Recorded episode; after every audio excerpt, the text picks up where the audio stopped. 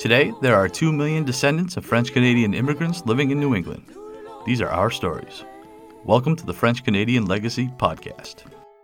Venez tous jeunes filles et garçons, je vais vous raconter l'histoire de notre immigration ici USA, de grands aventuriers de. Bonjour, everyone. This is Melody Kylik with French Canadian News here on the podcast. We'll start with a story from the Portland Press Herald titled Maine Voices Olive Again Makes It Okay to Hate French Canadians Again by Rhea Côté Robbins. This article is a critique of Elizabeth Strout's novel Olive Again, a continuation story of Strout's Olive Kitteridge character, and a story that Robbins argues perpetuates old stereotypes of French Canadians in Maine. One quote from Robbins states The hatred of the French in Maine has moved to a more sophisticated, Permission given place, the fictions of Elizabeth Strout. The French in Maine are not presented in a sympathetic or empathetic portrayal, but one that is laced with an egregiousness of the hatred of the regional ethnics identified as the other. What do you think? Read the article to dig deeper into this controversy. Another great article to check out comes from the Boston Globe titled Tracing Salem's History Through Its Immigrants by John Ladier. This article features Salem State University professor Elizabeth Duclos Orsello and her mission to keep the French Canadian story alive in Salem, Massachusetts. French Canadians arrived in Salem during the 1870s to work in the local mills and mainly settled in the Salem Point neighborhood. Along with Duclos Orsello's colleague Elizabeth Blood,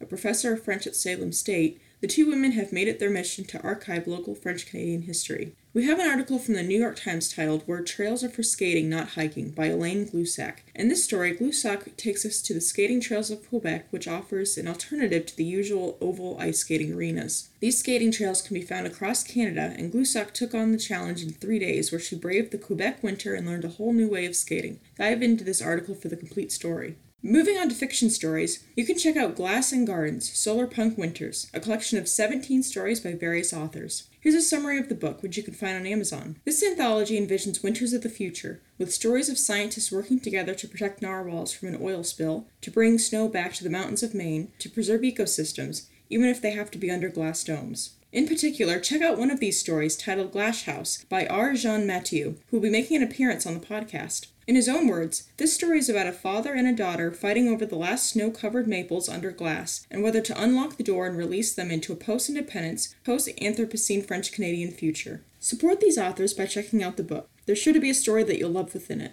On to events. The French Cultural Center in Boston will be having an event for the Cooking and Wellness Women's Workshop called Eat Well, Live Well in English and Francais. The event will center around cooking a healthy, traditional French meal with a certified health coach with instructions being spoken in English and French. The event is open to non members and intended to be a women only event. Come join the group on January 30th from 11 a.m. to 2 p.m. with a member's fee of $50 and a non member's fee of $70. That's it for this segment of French Canadian News. The links for everything that I've covered will be on the French Canadian Legacy podcast website. Thanks for listening. Thanks, Melody. Next week's episode is another first for the show. We've had on authors that have written fictional novels before, but we didn't really discuss those books. Suzanne Desrochers is the author of The Bride of New France, a historical novel about the Filles du Roi. Jesse and Suzanne will talk about the novel and the history of the Filles du Roi. They'll also discuss schools in English and French in Ontario, among other things. We hope you'll check out The Bride of New France and join us next week for an interesting discussion. Okay, so something we do in our off week time because we always we we play a full interview every other week, Mm-hmm. and in the week in between, uh, Mike does kind of like a hype video uh, for what's coming up next, and we always put in a little bonus clip that generally encompasses something we didn't talk about at all during the main interview. Okay, I don't have to sing a song or anything. No, we're not going to say. okay. Oh, I that.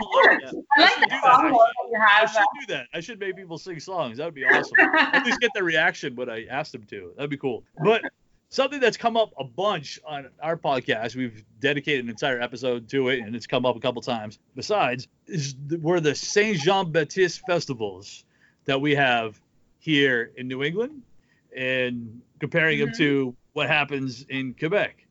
Now, do you guys celebrate? Do you guys have a big fest? Do you guys do the Franco? Does the Franco population in Ontario celebrate that holiday? Uh, yes, but a lot of um, Franco-Ontarians go to Quebec. Um, really? Yeah, like for example, this year, I don't know if it was the first time, but it was one of the first times where there were because we have this a little flag, like a green and white flag, Franco. Sure. Yeah. And so there there was this um they were in the parade, the Saint Jean Baptiste parade in Montreal, like a, a big Franco-Ontarian contingent Awesome. um, this year, which is, is cool. As you know, we were talking about that, the sort of communication between the two. So that was a good thing. Um, but yeah, there are little celebrations here and there in Ontario. Um, probably bigger again in Ottawa. In Toronto, it, it, it tends to be, um, you know, the Quebecois community. But in Toronto, our Francophone community is very diverse. So we have a lot of people from France, from, you know, other parts of Europe, from Sure. the African diaspora. So, you know, it, I think it'll take time for um, that sort of becomes really a holiday here. Because we also have Franco-Ontarian Day, which is November 25th. And that tends to kind of include everyone who's, you know, francophone but has made Ontario their home. Gotcha. Um, yeah. Well, that's very awesome. Well, thank you again so much for doing the podcast. This was a blast. Thanks. Now our fathers look at us and sigh with despair to think that everything they love we simply do not share. But the spirit never dies, our culture will survive. Each of us must choose how much to keep alive. Each of us must choose how much to keep alive. Special thanks to Josie Vachon for providing the music. You can find more about her at josievashon.com. This podcast was produced and edited by Mike Campbell. If you have any questions or comments, please email us at fclpodcast at gmail.com. You can also follow us on Facebook, Twitter, and Instagram at FCL Podcast for more information about the topics discussed. If you enjoyed the show, please subscribe and leave us a review on iTunes or wherever you listen to this episode.